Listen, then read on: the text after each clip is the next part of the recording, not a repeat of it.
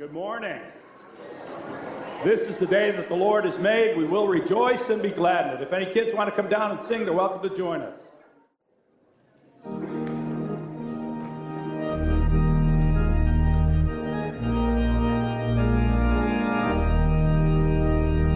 This is the day that the Lord has made. Let us rejoice and be glad in it. This is the day that the Lord has made. Let us rejoice and be glad in it. This is the day that the Lord has made. Good morning. Welcome to Pendleton Center United Methodist Church. I'm Kathleen, affiliated with Connectional Ministries. The congregation, pastors, and staff are thrilled to have you here this morning. If you've never visited our sanctuary before, be sure and pick up a welcome bag and also fill out a friendship card. We'd like to know about you and what your interests are. We hope you come again and visit us, and God bless. We have two opportunities going around on your clipboards for ministry. The first is about our rummage sale in Niagara Falls, which is a very unusual rummage sale because the primary goal isn't to make money, but to get stuff out to people who need it. So if you can help or want to help with that effort, there's this clipboard going around on that. And the other one is if you want to uh, sign up for altar flowers. Now, there's only one. So if you're looking for it, it's wandering around the whole sanctuary. It's a big, long one, so we'll pass it as far as it goes. I also want to mention that if you didn't know, there's a church picnic today. And come and join us. We've got hot dogs and we've got drinks and people brought dishes to pass. So join us even if you didn't plan on it. There's nothing else to do. It's raining. You might as well stay at church and have a picnic with the rest of us and join us for that. Today, we were supposed to do a car wash, but God is providing the car wash today. So what we're going to ask is if you're willing. This is actually one of the, and, and they, they try to have two of these, and both have gotten rained out. So the kids going on the mission trip, we're looking forward to using this to help raise funds to go on their mission trip in two weeks, so it's hard to even make it up. So what they're going to do is they're going to put buckets by the door, and if you're willing to make a donation for God washing your car, you can toss that in, and that'll help the mission trip kids to go on their way. They really would wash your car. Maybe maybe they'll do one for free in the fall. How does that sound? And that'll make, well, I, I don't know if that's, we'll just have to, you know. You know, when you say we and it isn't you, it really doesn't work very well, does it? Tomorrow night there's a prayer service here at the church. It says it'll be in the Labyrinth Room, but that's not going to happen because there's V B S stuff in there. So it'll be meeting right here in the sanctuary of the church. And also, if you aren't aware of it, we are going to have two services on Sunday for the rest of the summer at nine o'clock and ten thirty. What time? Now, you can come any other time you want to, but that's when the services will start, and we'll be glad to have you show up late or early, and it'll be fine by us. We'll still be glad to welcome you here at the church. Let's pray, shall we? Dear God in heaven, we thank you for the blessings you give to us. Pour out your Holy Spirit upon us. Touch us with your grace, and help us to celebrate this great day that the Lord has made. For it's in Jesus' name we pray. Amen. I'm going to invite you, if you're able to stand as we sing together, Shall We Gather at the River?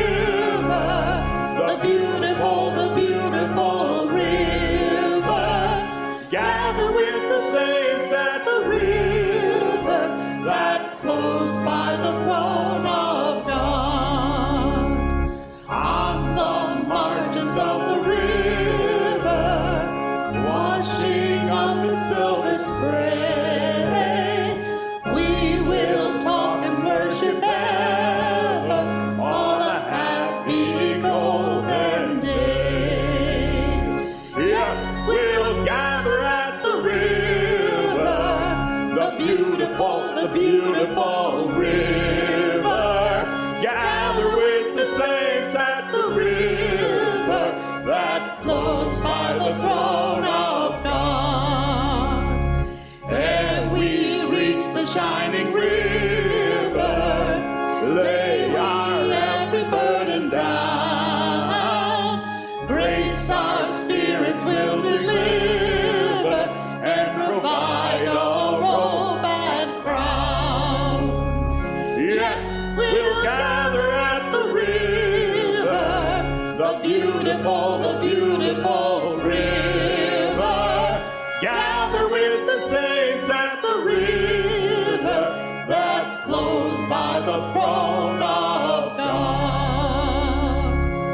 be with you. Also with you. Take a moment, if you will, and greet your neighbor with the peace of the Spirit.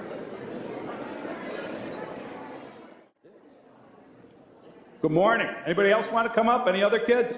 I want to show you something. You know what this is? A trophy. And you know what this trophy's for? I used to be a wrestler. I, I could wrestle people. I was a pretty good wrestler. I won a lot of times. But this, this trophy's for losing. Yes, I lost a match one time. And it was over forty years ago. And I was telling somebody in our church about it, that there was this guy one time that I couldn't beat. But at least he didn't pin me, which means to push me down on the ground and hold me down like that. But he couldn't do that. And everybody cheered when I came off the wrestling mat, and I thought that was just weird because I lost, right? But you know what he told me forty years ago? I was the only one he ever wrestled that he didn't pin. So he thought he lost, and everybody thought I won, even though I was a loser. Isn't that weird? Yeah. So I got a trophy for losing. Because sometimes you can win by losing. Did you know that? If, if, if you hold your head up, and if you have dignity, and if you're respectful and you, and you look forward to how you can make yourself better, in spite of failing, sometimes we come out winners in the end. And that's the truth. So losing or failing or, or not making the grade or whatever you might want to call it doesn't mean that we have to give up. It doesn't mean that we're losers for life. It just means that we just have an opportunity to learn and get a little bit better. And God gives us that because God wants us to learn how to get up after we fall down, and he'll help us do it every time. Okay, what are you thankful for this morning? You want to share something? Raise your hand. My friends and family.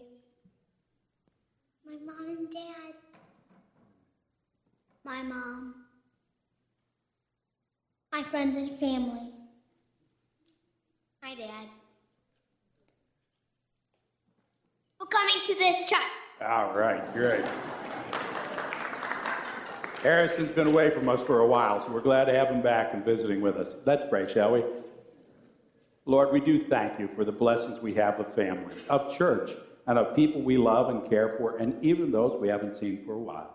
Bless us always with your strength and your wonder as we offer our prayers in Jesus' name. Amen. Okay, you guys can all go out to church school now if you want to. Hi. Good morning. For those who don't know me, my name is Linda Wetherill. I've attended Pendleton Center for over eight years now. When I first walked into this church, I didn't know anyone. Now I am happy to call you all my church family, and for that I'm very thankful. I'm here today to talk about the church retreat. I can honestly say that on my first retreat is when I really felt part of a family, not just a church. The retreat is the last weekend of September at Camp Asbury on the shore of Silver Lake. Don't let the word camp fool you. The lodge is very comfortable. Meals are provided and are very good. The views of the lake are gorgeous. The only difference between that and a hotel room is you have to make your own bed. And if that's a problem, let me know. I'll help you. The best part is the time we get to spend with each other. We spend some time in worship and some time learning. This year, we're going to explore spiritual gifts and how to use them. We will enjoy great meals together and will have time to, free time to spend as you wish. Walk the grounds, rest, read, or as many of us do, go down the road and play miniature golf. It's a great time to grow in our faith and get to know each other better. Please consider joining us for a weekend filled with faith, fellowship, and fun. Reservations are due by the end of the month, and I'll be in the fellowship hall after service if anyone has any questions. Thank you. Thank you, Linda. And we do have um, such a great interest in this church in helping everyone from the tiniest among us to those who have been here their whole lives and are, are well advanced in years, in helping us all to grow in grace, to grow in the wisdom and knowledge of our Lord and Savior, and to grow in our gifts. Please do uh, make every effort to um, attend the retreat and get involved in all the things that this church offers to you so that you can grow with God, grow in your faith. Now, as we continue to grow in our faith, we worship God through presenting before God our gifts, tithes, and offerings.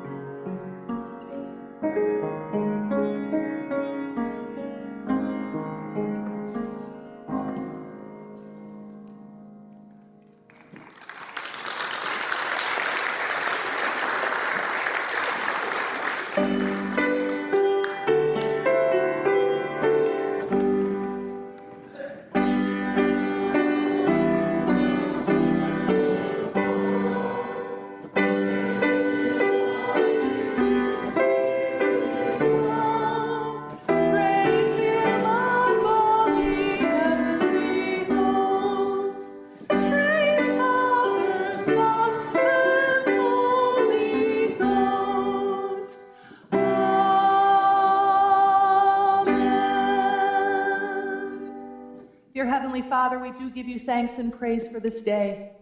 We thank you that we have this place to gather together to worship you. We thank you, Lord, that we have the freedom to gather together to worship you. We ask, Lord God, that you would bless these gifts. Give us wisdom to know how to best use them for the furtherance of your kingdom. Bless all of the gifts that you have given us, Lord, and give us understanding of what they mean as we continue to grow in your kingdom. It is in Jesus' name we pray.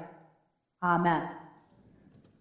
Amen. Please be seated, and now would invite forward our um, lay leader, Jan Hodge, and those folks who are candidates um, for membership to come forward with their sponsors. Brothers and sisters in Christ, through the sacrament of baptism, we are initiated into Christ's holy church. We are incorporated into God's mighty acts of salvation and given new birth through water and the Spirit. All this is God's gift offered to us without price. As a representative of this congregation, I present William Murray, Larry Salino, Annette Beck, Krista Eisenhart for membership. These questions are for our, our uh, candidates for membership. You, and by the way, as they take their vows, I'm going to invite our members to reaffirm their vows, which are all found right up here, okay? Do you acknowledge your need for grace in Jesus Christ as your Savior?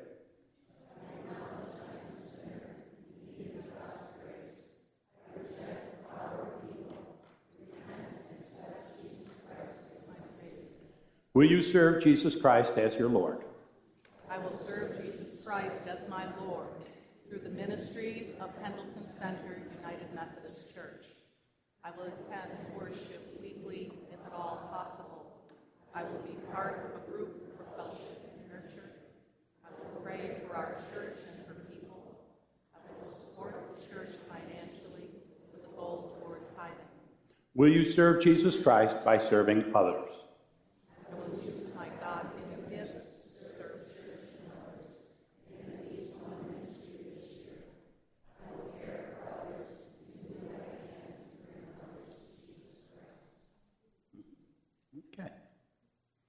Krista Eisenhart.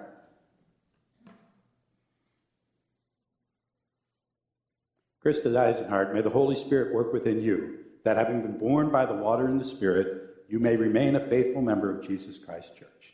Amen. Amen. William Murray. William Murray, may the Holy Spirit work within you, that having been born by the water and the Spirit, you may live as a faithful disciple of Jesus Christ.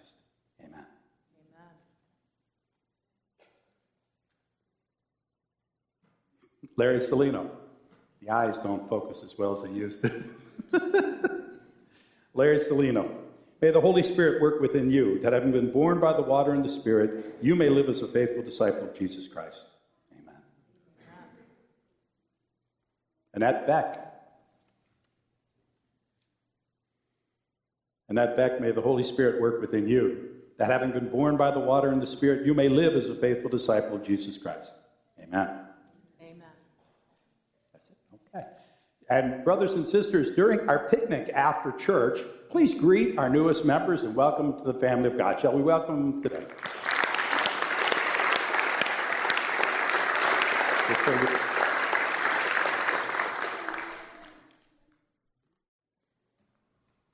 Amen. What a blessing it is to welcome new folks into our body and to know that God is blessing us by drawing people into his church, that God, that the church, you know, you, you can look around and see that the churches all over the place are maybe getting smaller and smaller, but that God is, is bringing blessing into our midst, and we continue to pray for God's blessings upon our new members, on all of those who um, have already become members and maybe have been for many years, and on all of you who are not yet officially members, but whom God continues to draw to fellowship in this church and in God's greater church. May God bless us all. Amen.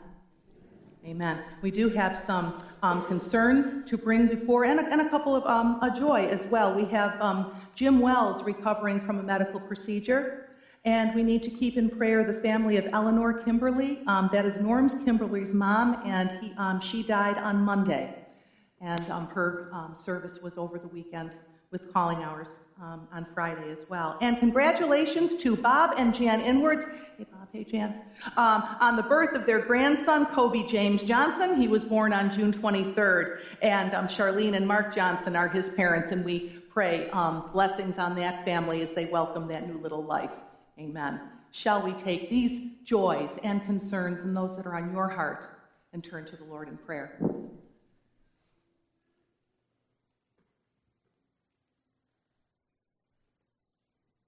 Heavenly Father, we give you thanks and praise. So many joys in our lives. What a blessing it is to be here this day. What a blessing it is to welcome new members. What a blessing it is to celebrate new life. What a blessing it is to celebrate eternal life with you, which you have promised to all those who believe in your name, to all those. Lord God, we come before you.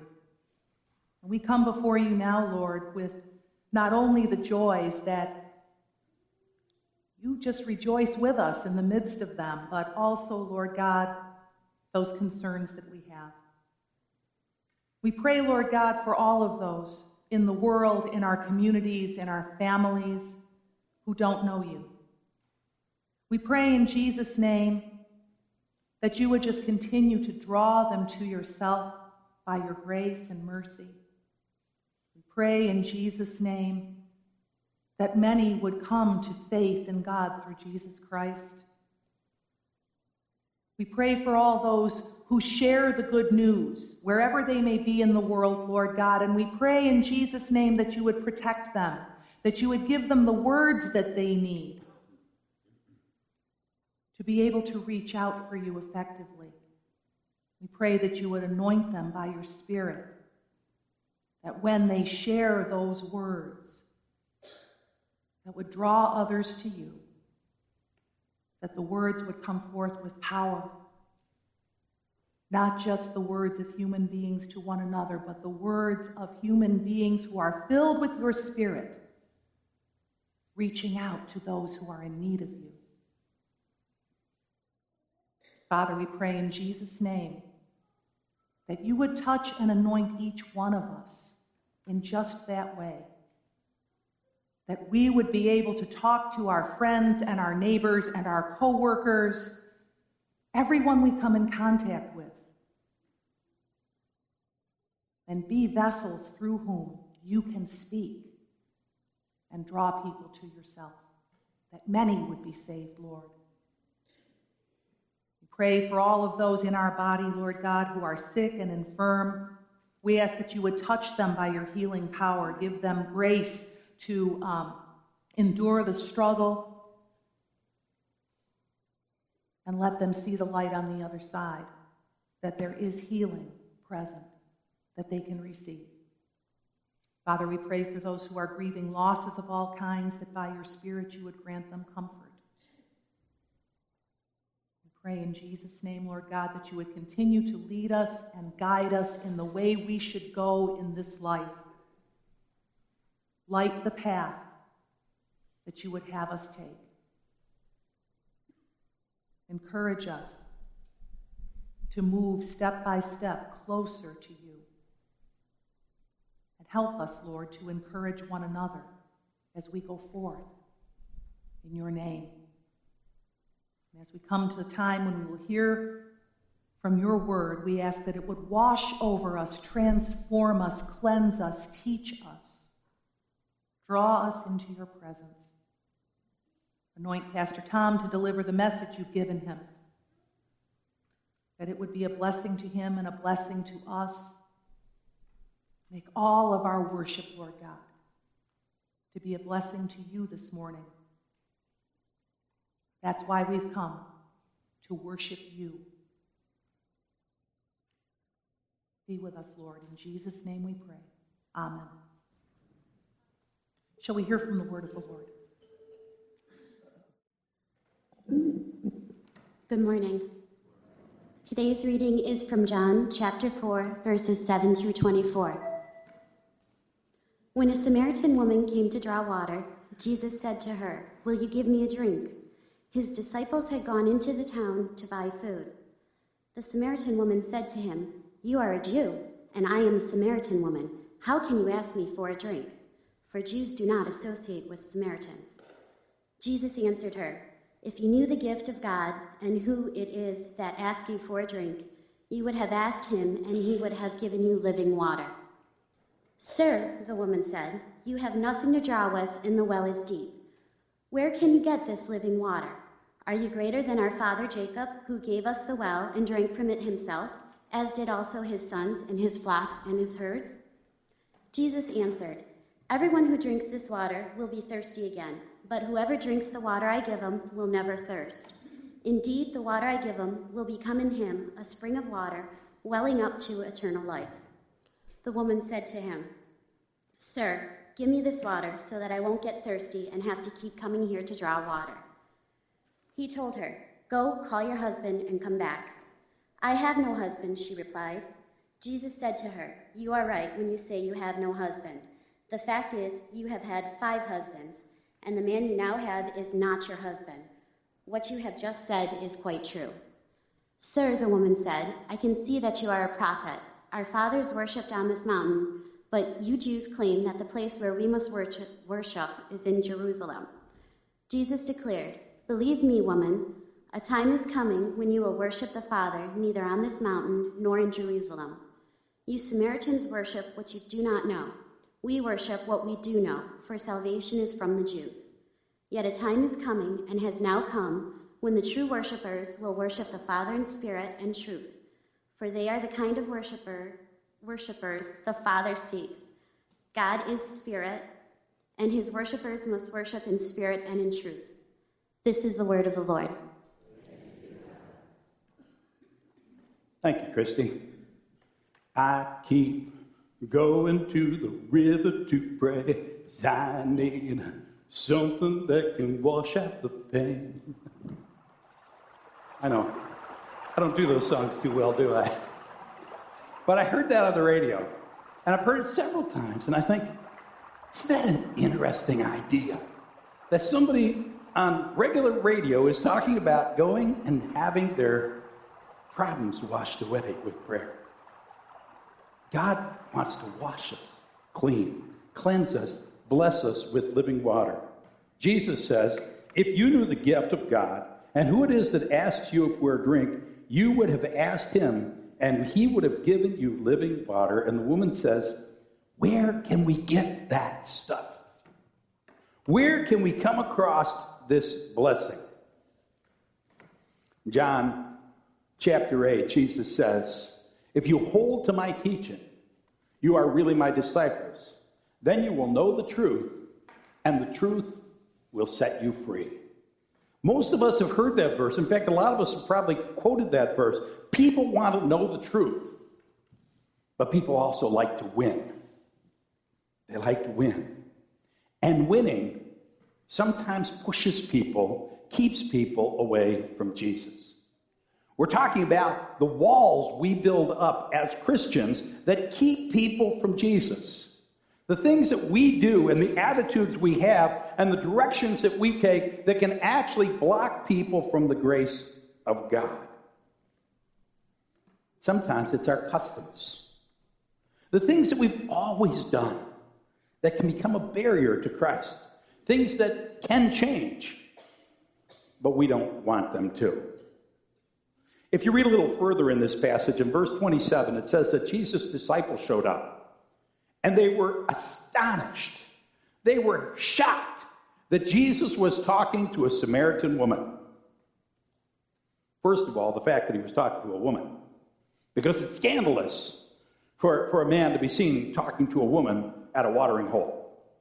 It's scandalous for a man to have any association with a woman back in those days, and even now.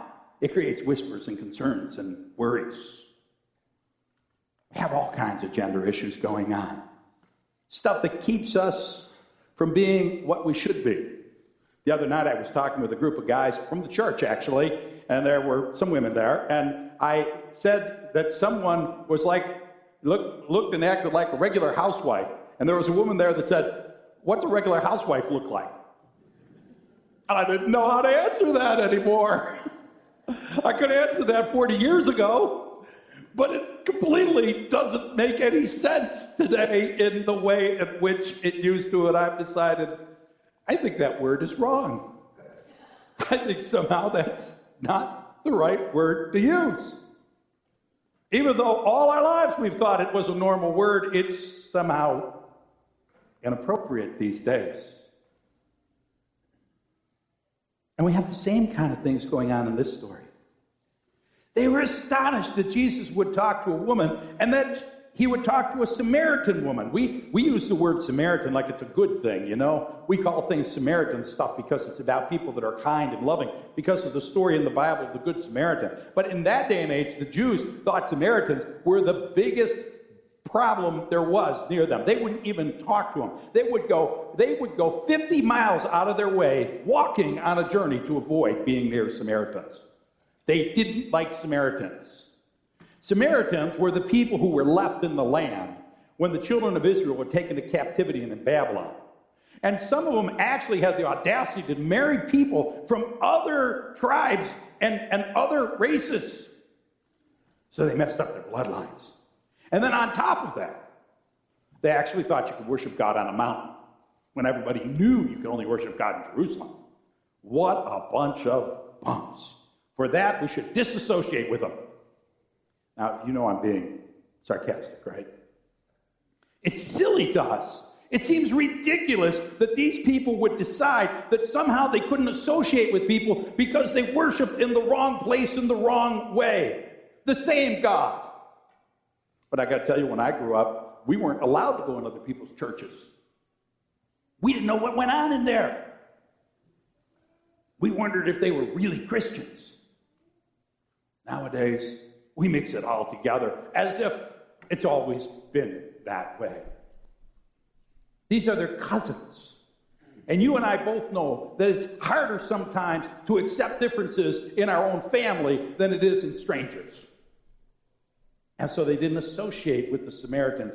But Jesus is talking to them, talking to this woman, because he's not going to let the people's prejudices and their customs keep this woman from Jesus.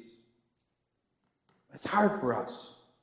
Because you see, if we give up what we've always thought, these things we've always done, the way we've always done things, we also have to give up a little bit of our pride. So one of the blocks we put on our wall is pride. This idea that somehow it's about winning, even at the cost of being right. People want to know the truth, but people worry sometimes more about being right. And so we develop self-righteousness, even if we know we're doing wrong. This last uh, week, They uh, made a decision in South Carolina that it's time to take down the Confederate flag. Now, for those of you who grew up in this area like I did, it's like, dude, the war was over like one hundred fifty years ago. Seriously, what's the big deal? I know somebody from the South is right now starting to boil. You know, they, they, they, they, they actually said we should take a flag down. That didn't mean much to me. I thought, yeah, if it offends somebody, take down that full flag. But what if it offended somebody that we have an American flag in our sanctuary? Because I know for some people it does. Should we take it out? Oh, now. Now if I did that, I'd start getting the emails and the comments. Because these things, they actually mean something to us. But we can take these matters of custom and pride to the point to which it breaks people and hurts people and keeps them from God's truth. People want to know the truth, but people want to win. This was kind of a, a, a, a week of winners and losers in lots of places. Did you notice this? Supreme Court made decisions. ISIS killed a bunch of people on three different continents. And then we had a guy who's been running around in the woods up in, up in northern New York in the Adirondacks for a few weeks. You all know about this, right? And it came on the T V where I was sitting, and it, they said that they shot the guy. And I looked at the T V, I said, good. I thought, oh, I'm not supposed to say that. I'm a pastor. I'm not supposed to say it's good they shot him. I didn't really mean good. I, I shouldn't have said that. That was wrong. Oh, man, it's tough, isn't it? What's right? What's wrong? What's the truth? And what if our side loses somehow? There are things that the church needs to defend, no matter what the cost, that are the truth of God. But some things we defend are just not worth the effort. We have religion, and we have customs, and we have prejudices, and they can get in the way of the truth. The Bible says, spare the rod and spoil the child. When I grew up in school, what that meant was that my school teachers could take a yardstick, and I don't mean those thin, skinny little things they make now. I mean those quarter-inch, heavy-duty yardsticks, and they could whack us with them any time they wanted to. Hitting us, that was nothing. Throwing books at us, whacking us in the head. Whatever they wanted to do, it was okay. You know what happened if we went home and complained? We got hit again. Okay? My dad was a compassionate kind of father because he only hit me with his hand for the most part. My friends, most of them got beat with belts and sticks, brooms, brushes, all sorts of stuff.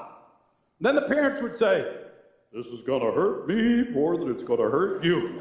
We all say, no, it's not. You're whacking me with something. Today, today, if, if people did what loving people did back then, we'd have them arrested. Things change. This wasn't parents trying to be abusive. They didn't know any better. They didn't realize that it didn't take those measures to help a child learn.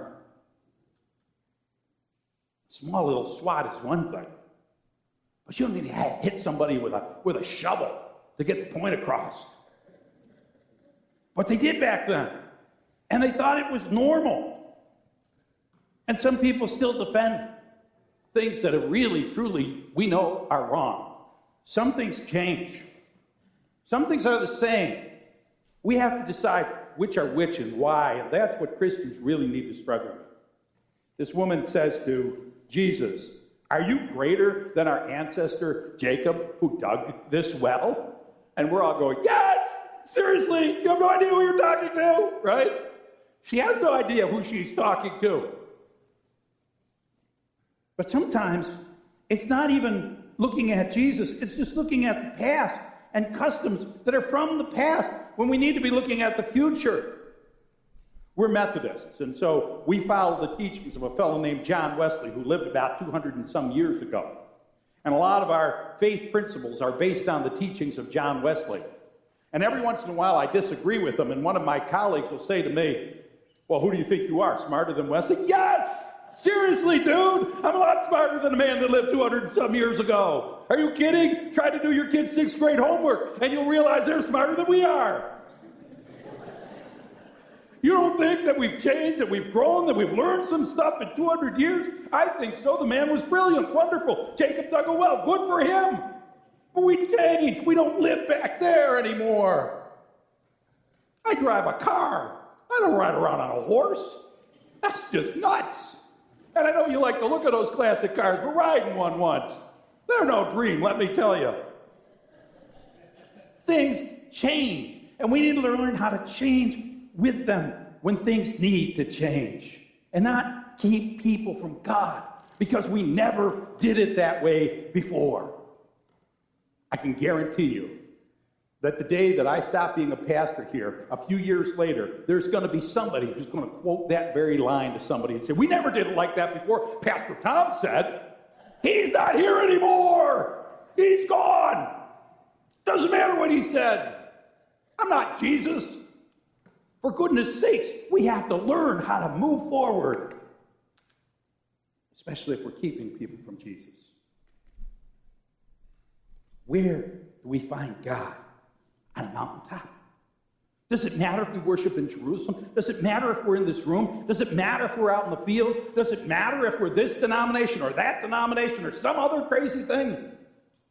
We're worshiping God in spirit and in truth, he says. That's what matters. Things are going to change, he says. And they do change. The other night I was out at Silver Lake with a couple ladies from Florida. We happened to be here this uh, last night as I was preaching. And, and they asked me if I liked hummus. How many of you have ever eaten hummus? Seriously, how many of you ate hummus when you were five years old? Yeah, young people maybe. Nobody else, I'll tell you that. We never even heard of hummus. What the heck is hummus? Doesn't even sound right. And it looks like something that came from the wrong place, let me tell you. And we're supposed to eat this stuff? Seriously? I saw it before most of you because my brother's from the West Bank of Palestine. So we ate Mediterranean food early on. We were putting that slop on all kinds of things before you even knew what it was. Yeah, hummus. It's the new condiment, isn't it? Yeah, just like salsa. How many of you eat salsa? Really? We never heard of salsa back in the day. I like the way it sounds. I'll have a little salsa with that. Yeah, that sounds good. Or what is that new one? Serranta? You know what I'm saying. Yeah, see, you know what I'm talking about. Never heard of it before. We're using spices and foods and things we never even thought we'd ever. Let's go out for Thai food tonight. Thai? What? Thai food? Who eats Thai food? We do. Right? Why do you think McDonald's is going like this? Because we don't eat regular food anymore. We eat all kinds of cool stuff. Because some things change. If things are alive and grow, they'll grow, they'll change, they'll transform. The things that stay the same forever are dead. And the only thing they can do is deteriorate and fall apart. We tend to think about what we know as being possible and focus only on that. This woman says to Jesus, "You don't even have a cup to reach down in the well to get the water out. How are you going to give this living water?" And you can almost picture her going, "Oh, like, really, seriously, I'm the Son of God. I'm not talking about this." And Jesus wants us to open our eyes to possibilities that otherwise we wouldn't see. We need to have vision. We need to be able to see possibilities and dream dreams that other people don't even know are there. And we might be able to see healing that can happen that otherwise wouldn't occur. These disciples couldn't imagine Jesus talking to a Samaritan woman, and yet he was doing it. God refreshes us. Everyone who drinks of this water will thirst again. He said, but whoever drinks from the water that I give them will never thirst. Indeed, the water I give them will become in them a spring of water, welling up to eternal life, living, moving, alive water that transforms us, living water. As I went down in the river to pray, studying about that good water that's alive, living water is moving water. It changes and transforms.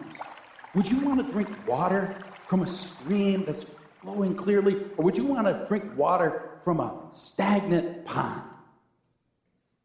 And you see, God gives us living water where we're supposed to be alive and change and transform and understand the power and wonder of God. Stagnant water, you've heard water all morning already, haven't you? Stagnant water sounds like this. It's dead. Stagnant worship sounds like this. It's dead. Stagnant lives sound like this. We cling with pride to customs, and we're not going to change. We're certain of our truth, and sometimes we're just stagnant and dead and hurtful and hateful. People want to win, but people need to know the truth. John says to us, I think he does. I think it's over here.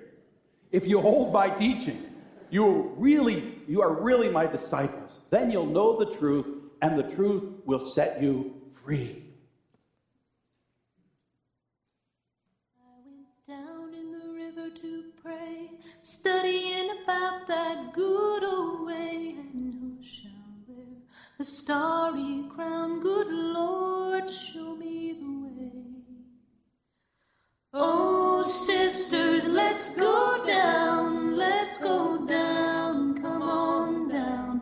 Oh, sisters, let's go down, down in the river to pray. This is what they call a shift.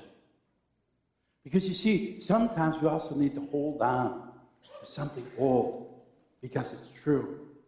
There are some old truths, the teachings of Jesus. Some things change, and some things are always true. They always remain the same. They're not up for debate. They're not up for discussion. It doesn't matter what the vote is. It doesn't matter what anybody decides or says anywhere. God has said it. God has spoken it. It is true. It always will be. We live in a world where postmodern thought has become the norm. Postmodern thought says nothing is ever true. Quantum physics and wacky math, where four plus four sometimes equals nine.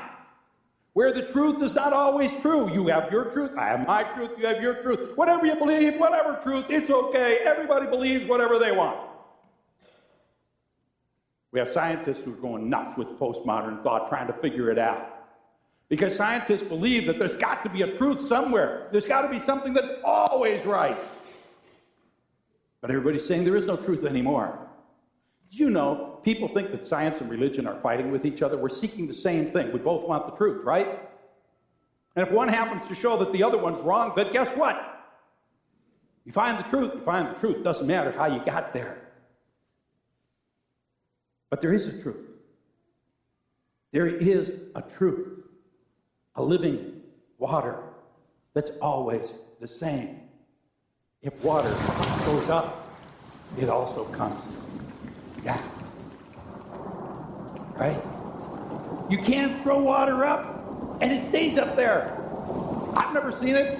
It's never happened. I don't think it ever will. Even if it stays up there for a little while in the cloud. Even if we're having a church picnic. Even if we want to do a car wash. If the water's up there, it's going to come down. But that's how it works. Truth is truth is truth is truth. Not all ideas that people call truth are truth. This woman says, we've got our way of thinking about it. You got your way, which is right. And Jesus says, we're right, you're wrong. Did you hear that? He says, we've got the truth. You don't, lady. You're wrong.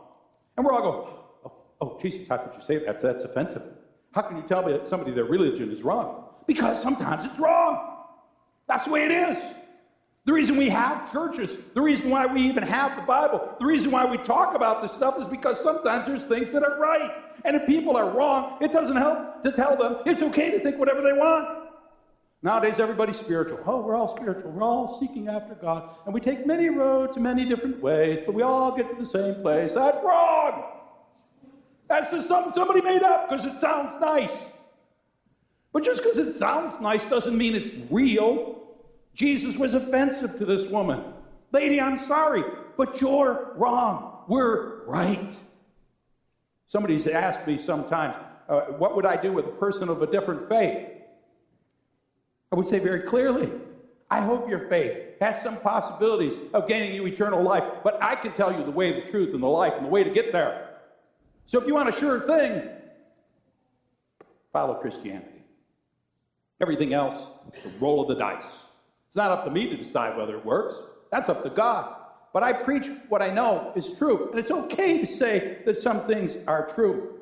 Love the Lord your God with all your heart, soul, mind, and strength is true. Love your neighbor as yourself is true. Do unto others as you'd have others do unto you. We're saved by the grace of God, his forgiving alone. Jesus Christ is our Lord and our Savior. These are classic, absolute truths. We can't throw them out the window because somebody doesn't like it. Jesus says, the time will come when you will worship God in spirit and in truth, with the Holy Spirit empowering you to find the truth. You see, if you don't have the Spirit of God in you, if you don't have God working in you, all this stuff is just philosophy. It's just stuff we talk about. It's stuff we study, but it doesn't have any life. The power of God only comes when we receive Christ. This Bible doesn't do anything but help those of us who already have God living in our lives. The first place is to receive the power of Jesus Christ in your life. Open up your heart and let him in. When you do that, then God will lead you to the truth.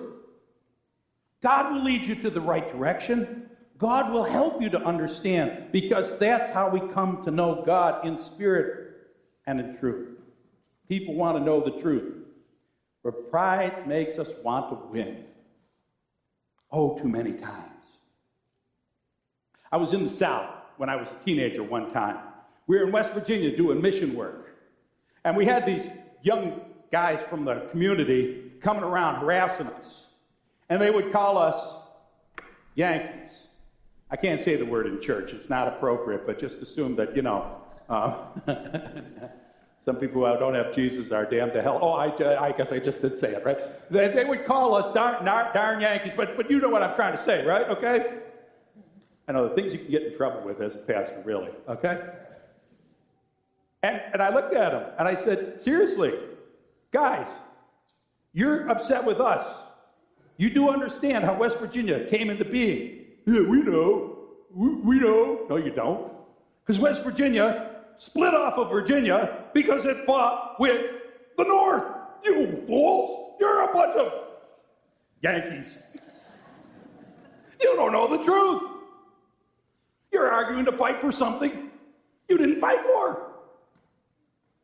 But we hold on to it because somebody taught it to us, somebody showed it to us, somebody said it to us, somebody we like, somebody we respected, but it's just not true. I know the South doesn't like it, but they lost. Ow. Ow. I hear them saying, South is going to rise again. Well, maybe, but, you know, they're Americans, we're Americans. Let's, let's end the war. Amen? I think it's over. I think it's over.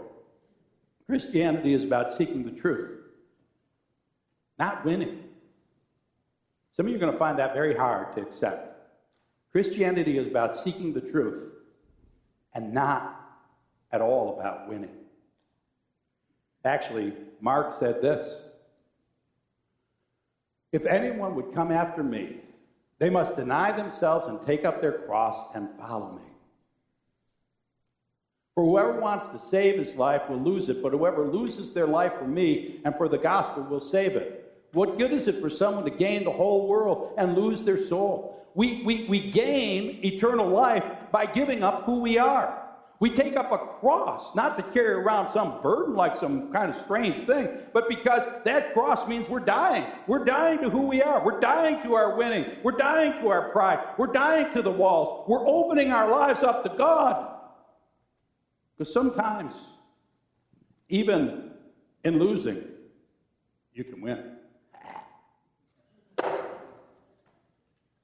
But sometimes it takes time to realize it and let it truly sink in.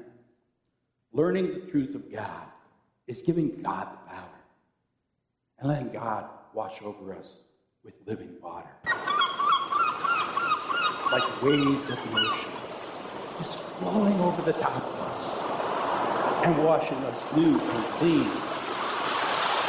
That's what God wants us to do. We win or we give up. We succeed when we surrender. We have victory when we lay down ourselves and give ourselves over to God. You know, one of the odd parts about this story is that Jesus is alone.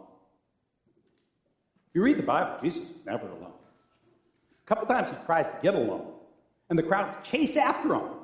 They'll chase him around a lake, they'll chase him up a mountain, they'll chase him everywhere. Jesus is almost never alone in the Bible. That would drive me crazy. I like people, I like you, but you know, give me space, right? He's alone. He's alone. What do you think would have happened if his disciples were there? What do you think would have happened with this woman? Do you think Jesus and this woman would have had this conversation? I think they would have said, you don't belong here. Hit the bricks. You're a Samaritan. You're a woman. You have no business with Jesus. Jesus' disciples would have pushed her away from Jesus. Jesus tells the woman, I know all about you. I know the five guys you've lived with, and I know the one you're living with now. And we're still talking. I know you got problems. I know you got confusion in your life. I know you make mistakes. But we're still talking. You might have faults. You might have problems. You might have deficiencies in your life. But Jesus is still talking to you. He accepts us right where we are, meets us where we are, respects us, so that the walls can come down and grace can start happening. In Psalm one eighteen, we read this. The Lord has chastened me severely, but he's not given me over to death. He opened for me the gates of righteousness. I will enter and give thanks to the Lord. This is the gate, the Lord, the gate of the Lord through which the righteous may enter. I will give you thanks, for you answered me. You became my salvation, knocking down the walls, going through the gates, opening up the walls so that we and others can come to Christ. Christ died so we could live. He was brought low so that we could be lifted up. He was counted as a criminal so we could be made righteous. He lost so that we could win. Living water of God, it's grace. That's what baptism's about, remembering that God himself took it away. I keep going to the river to pray, because I need something that can wash away pain. Because I'm messed up too. I worked for a company called Chemlawn Lawn Care Company. We had a big truck. And in the winter, we could kind of customize our trucks a little bit. And I got a cool idea, because I've been watching a T V show called The Dukes of Hazzard. Anybody remember that? So I was going to put a Confederate flag on the side of my truck. And I was going to change the horn so it went da da da da da da da da da. Because that was cool, because the Dukes of Hazzard were cool, right? So I was going to pull up to people's houses, including in downtown Buffalo, all around this region. I was going to show up at their house with a truck that went da da da da da, da and a rebel flag on the side of my truck. That would have been smart. Fortunately, I ran out of time before I could paint it on there. Thank you, Jesus. Because that would have been like so offensive. I know we thought the Dukes of Hazzard were fun. A couple of guys who broke the law all the time, right? That was that was a good idea. That was good role models for everybody, right? Drove too fast, jumped their cars over all kinds of things. This was a smart thing. Put this show on as a role model for our young men and wonder when they're going to crash their vehicle next. Just saying. But I didn't know that. I just saw a T V show and I liked it. So I wanted to do that. And I was wrong. It's not the only time I've been wrong. I mess up all the time. I know I do. I don't do it on purpose. I don't do it to hurt people. I just do it. We all do it. We get things wrong. And grace, grace says we're forgiven. But grace also says, don't go keep doing those same things again and again. Our pride causes us to hold on to what's wrong, even when we know it's wrong. And it keeps others from Jesus. Last week, we handed out some slips of paper. There's some actually in the back, if you didn't get a chance to do this, where we asked people if they would write down a name or two on a slip of paper, just one or two, and put it in a basket of people who needed to know about Jesus. So people wrote these names on here, okay? And if you still want to write a name, you can. They're in the blank ones are in the basket back there, and you can put them up here. But what I want you to do this week is I want you to take a name. Take one of the slips and actually pray for whoever's on there. I picked out Victoria last night. I don't know who Victoria is. Somebody put her name in. They're just first names. We don't know these people. I don't want to know. I just want to pray for them. But I want you to do one other thing. When you pray for them, pray for yourselves as well. Put your name on the slip. Because, you know, it's not just the people out there that need the grace of Jesus, right? It's you and me. We're all broken. Some things change, some things stay the same. Some things are obvious, some we're not so sure about. Little by little, we'll come to the truth. And in the end, the only way we find salvation of God is when we let his grace just flow down and cover us over with the wonder that only he can give.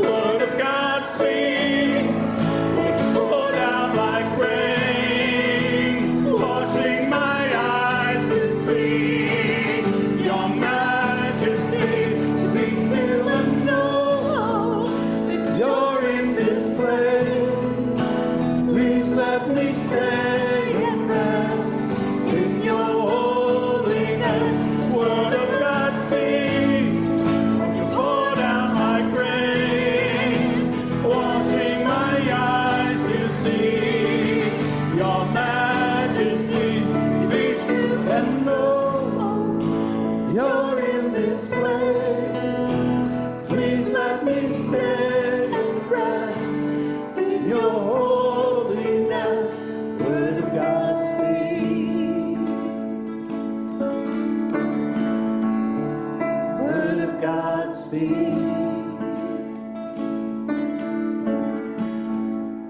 Word of God speed.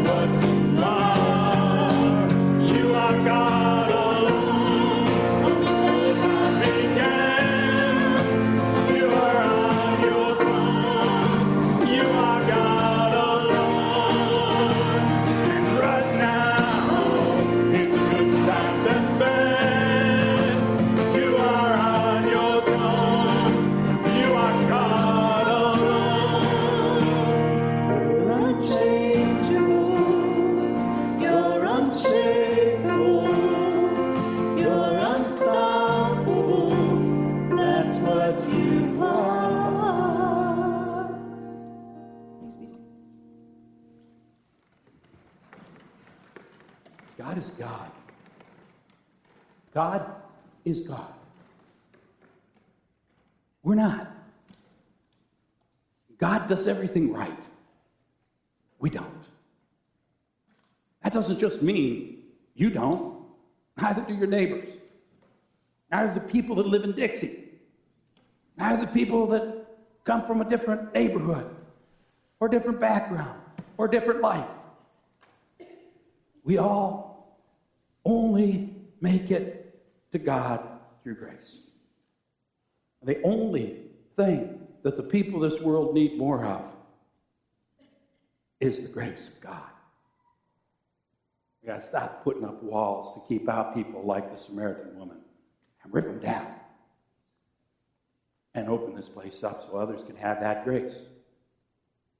And the first place we start is by realizing we're broken and going to God to get fixed. So let's pray, shall we? Dear God in heaven, I have sinned. I do things wrong. I think things wrong. Sometimes when I don't even know it, I worry about winning. When only you should win. I worry about being right. When only you are right. Forgive me, Lord. Forgive me for pushing others away. Forgive me when I hate, when I hurt, when I cause pain. Help me to offer grace as you have given me grace. Forgive me, Lord. Change me. Help me change the world. In Jesus' name we pray. Amen. Jesus says right now, put the brokenness behind you. Put the division behind you. Don't worry if you're sitting next to a Democrat or Republican. The world will go on. Stop worrying about if people think different than you. It's okay. God still holds the world in his hand. Stop worrying about other people's sins and look at your own. Put them in the past and move on to a life that really can change you and change the world. In the name of Jesus Christ, your sins are forgiven. Glory to God. Amen.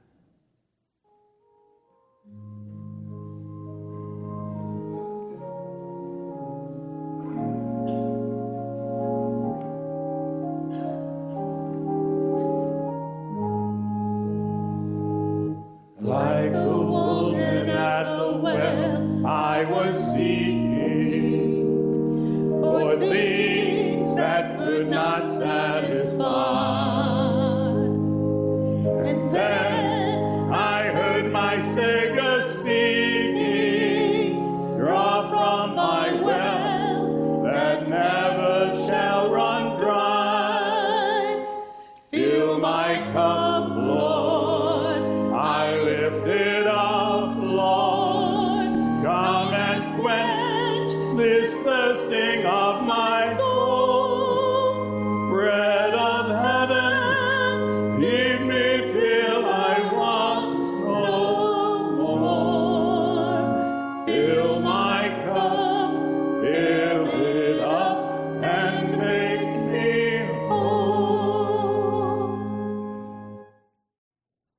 What he has done for us on the cross, his death and resurrection, we are made whole if we come to him. Everyone is welcome to come to the table and receive what God has for them. Everyone. If you love God, earnestly repent of your sin and seek to live in peace as a disciple of Jesus Christ, you are welcome at the table this morning. Doesn't matter if you're a member or not. Doesn't matter if you're just visiting. Doesn't matter if this is the first day that you have looked up and said, God, I get it. I know I need you. And I receive Jesus. You are welcome at the table. And God will bless you as he blessed every disciple at the table on that last day in the, in the upper room when they met before he went to the cross, and when he met after his resurrection with all kinds of people walking and sitting and visiting. He met with them and he broke bread and they were blessed, and Jesus wants to bless you today by breaking bread with you. So come to the table and be blessed in all things. The Lord be with you. Lift up your hearts. Let us give thanks to the Lord our God. It is right, and a good and a joyful thing always and everywhere to give thanks to you, Father Almighty, creator of heaven and earth. You formed us in your image and breathed into us the breath of life. When we turned away and our love failed, your love remained steadfast. You delivered us from captivity, made covenant to be our sovereign God, and spoke to us through your prophets. And so with your people on earth and all the company of heaven, we praise your name and join their unending hymn. Holy, holy, holy Lord, God of power and might, heaven and earth are full of your glory. Hosanna in the highest. Blessed is he who comes in the name of the Lord. Hosanna in the highest. Holy are you and blessed is your Son, Jesus Christ. Your Spirit anointed him to preach good news to the poor, to proclaim release to the captives, and recovering of sight to the blind, to set at liberty those who are oppressed, and to announce that the time had come when you would save your people. He healed the sick, fed the hungry, and ate with sinners. By the baptism of his suffering, death, and resurrection, you gave birth to your church, delivered us from slavery to sin and death, and made with us a new covenant by water and the Spirit. And on the night in which he gave himself up for us, he took bread, and he gave thanks to you. He broke the bread and gave it to his disciples, saying, "Take, eat. This is my body, which is given for you. Do this in remembrance of me."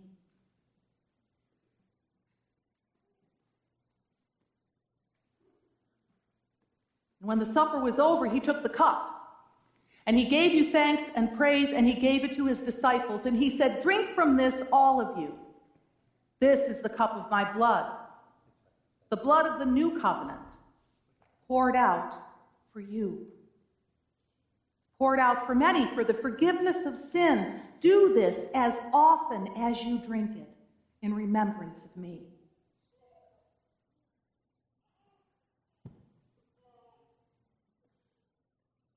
So in remembrance of these, your mighty acts in Jesus Christ, we offer ourselves in praise and thanksgiving as a holy and living sacrifice in union with Christ's offering for us as we proclaim the mystery of faith. Christ has died. Christ is risen. Christ will come again.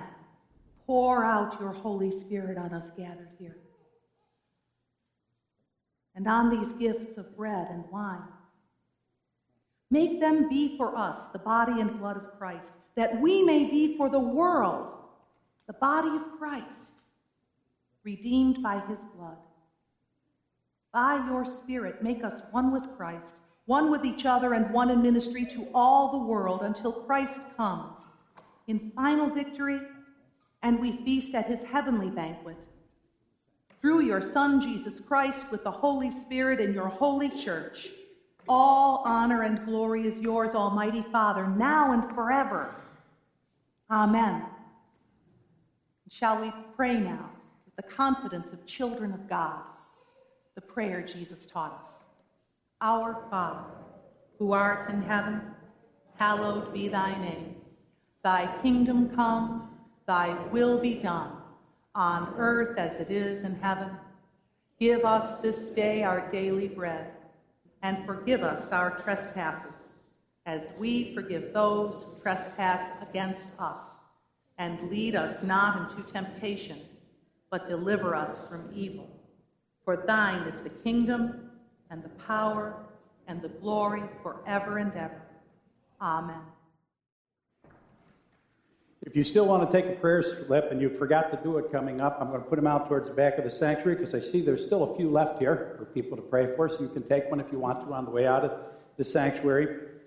I'm going to invite you now to stand as we're going to sing to the Lord, "It Is Well With My Soul."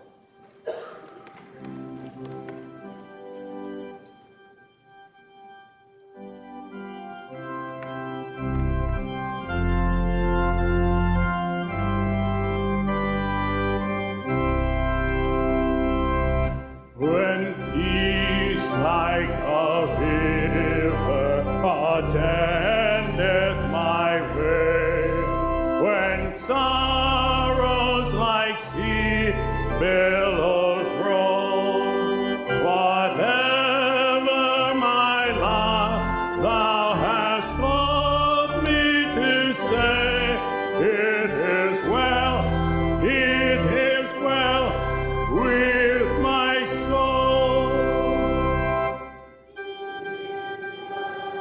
It is well with my soul.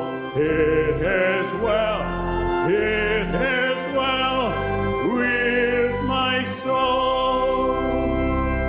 Though Satan should buffet, the trial should come, that this blessed assurance control that Christ has regarded my helpless estate and has shed His own blood for my soul. It is well, it is well with my soul, with my soul. It It is well, it is well with my soul. And Lord, haste the day when my faith shall be sight. The clouds be rolled back as a scroll. The trump shall resound, and the Lord shall descend. Even so, it is well with my soul. It is well It is with my soul, with my soul. It is well, it is well with my soul. So I know some of you came into church this morning and go, really? Somebody's sitting in my seat. Deal with it, you know? You had to sit somewhere else, a little different perspective. Hopefully this is going to happen a lot. Not because we do one service, but because we keep bringing people to Christ, and so somebody's going to be sitting in your chair a lot, because that'd be a good thing. You should just be happy that everybody didn't show up. You would have been sitting in the kitchen. Go out and be a blessing. We don't need any more hurt. We don't need any more yelling or pain. We need to hold to things that are important, that are true. And you can do that. But you can do that with grace. You can do that with love. You can do with that with offering to people what Christians are supposed to be. Like the people did down in South Carolina when their children were shot, and they went and said, I forgive you. That's real grace. You want to know why that flag's coming down? Because the people were so embarrassed they didn't know what to do. When somebody showed such dignity and love and grace in the face of anger and hurt, they said, we've got to do something. We've got to do something. And one hundred fifty years of animosity ended because somebody showed grace instead of hurt and hate and pain. The preacher of the church said they thought we were going to riot. They don't know us Christians, do they? Amen? May God bless you and be with you and love you, and offer you grace that you might offer it to the world. Go in His peace.